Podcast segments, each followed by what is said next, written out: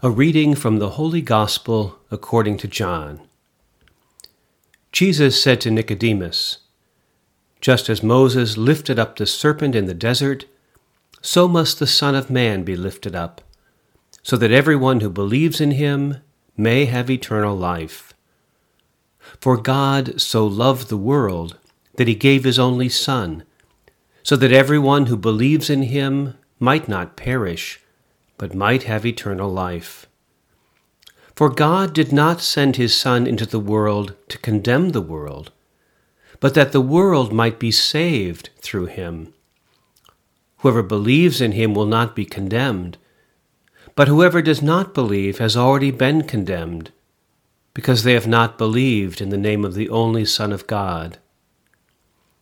And this is the verdict that the light came into the world, but people preferred darkness to light because their works were evil. For everyone who does wicked things hates the light and does not come toward the light, so that their works might not be exposed. But whoever lives the truth comes to the light, so that their works may be clearly seen as done in God. The Gospel of the Lord.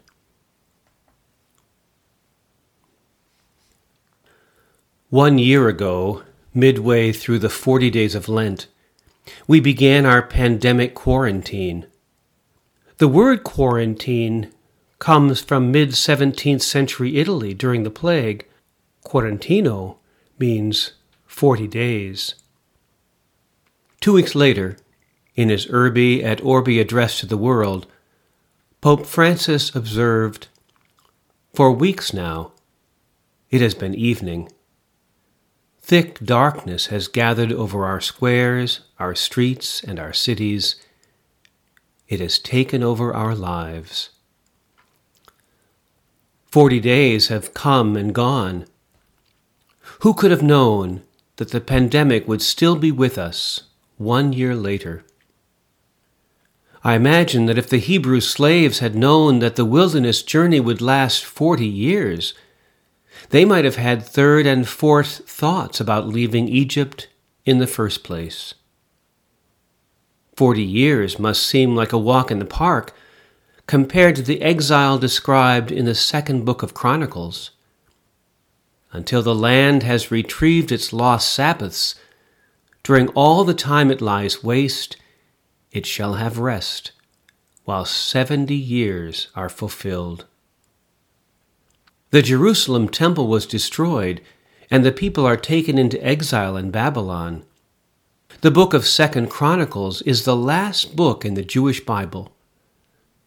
The story ends, though, not with the exile, but with the unexpected news that King Cyrus has given the Israelites permission to return home and rebuild Jerusalem. The writer of Second Chronicles calls this time of exile Sabbath time. The Sabbath is for recreation. In Jewish imagination, the Sabbath begins at sundown with the coming of darkness. This reflects the first moment of creation, when darkness covered the face of the deep, and God said, Let there be light. The late Celtic mystic John O'Donohue writes For we are sons and daughters of the darkness and of the light. We are always on a journey from darkness into light. At first, we are children of the darkness. Your body and your face were formed first in the kind darkness of your mother's womb. Your birth was a first journey from darkness into light. Each day is a journey. We come out of the night into the day. All creativity awakens at this primal threshold where light and darkness test and bless each other. After Solomon's temple goes up in flames, the exiles entered a period of spiritual rebirth as Judaism lost control of its sacred space, it increasingly expressed its sense of the holy in terms of a book.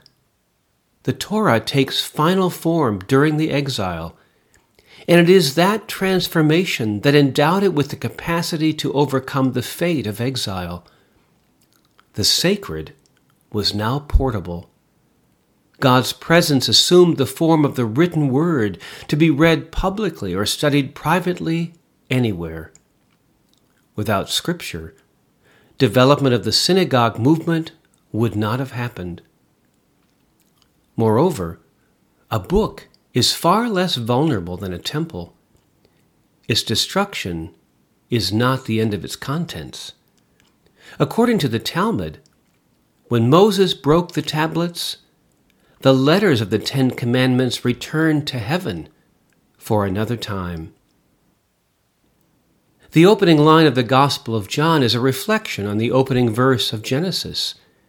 In the beginning was the Word. Christ Jesus is the Word made flesh, completing God's creating.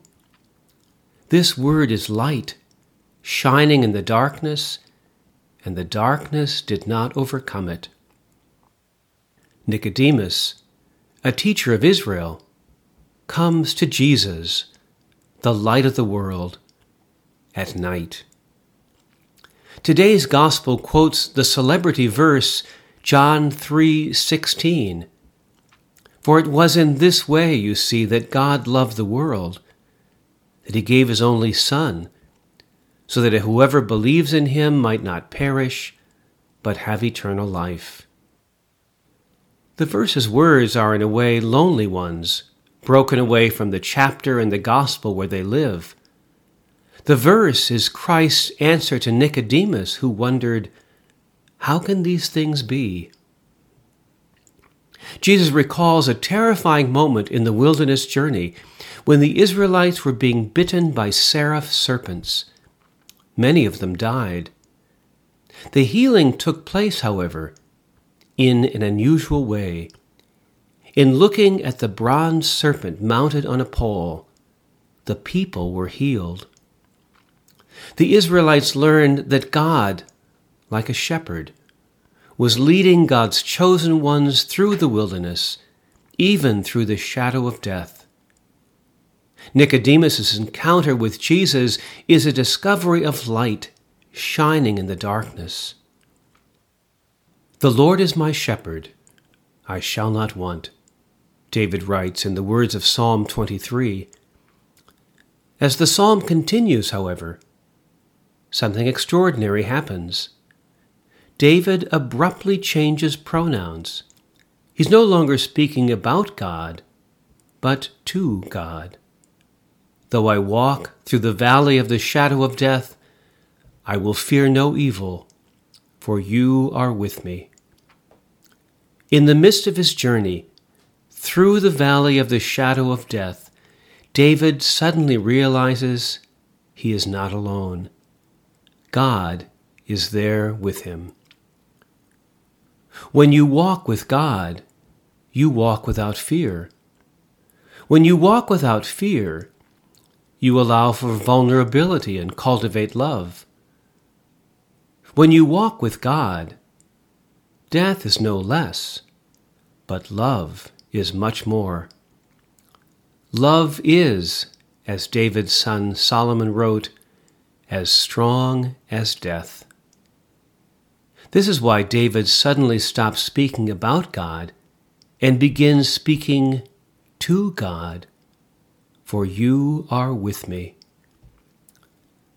God's Word called us into being, and even when our hearts were hardened, God, being rich in faithful love, brought us to life with Christ. As Paul said in the letter to the Ephesians, we are God's work of art, created in Christ Jesus for the good works that God has prepared in advance that we should live in them. This fourth Sunday of Lent is called Laetare, rejoice.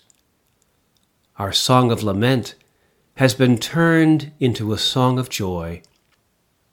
John O'Donohue puts this mystery into words. When love awakens in your life in the night of your heart, it is like the dawn breaking within you. Where before there was anonymity, now there is intimacy. Where before there was fear, now there is courage. When love awakens in your life, it is like a rebirth, a new beginning.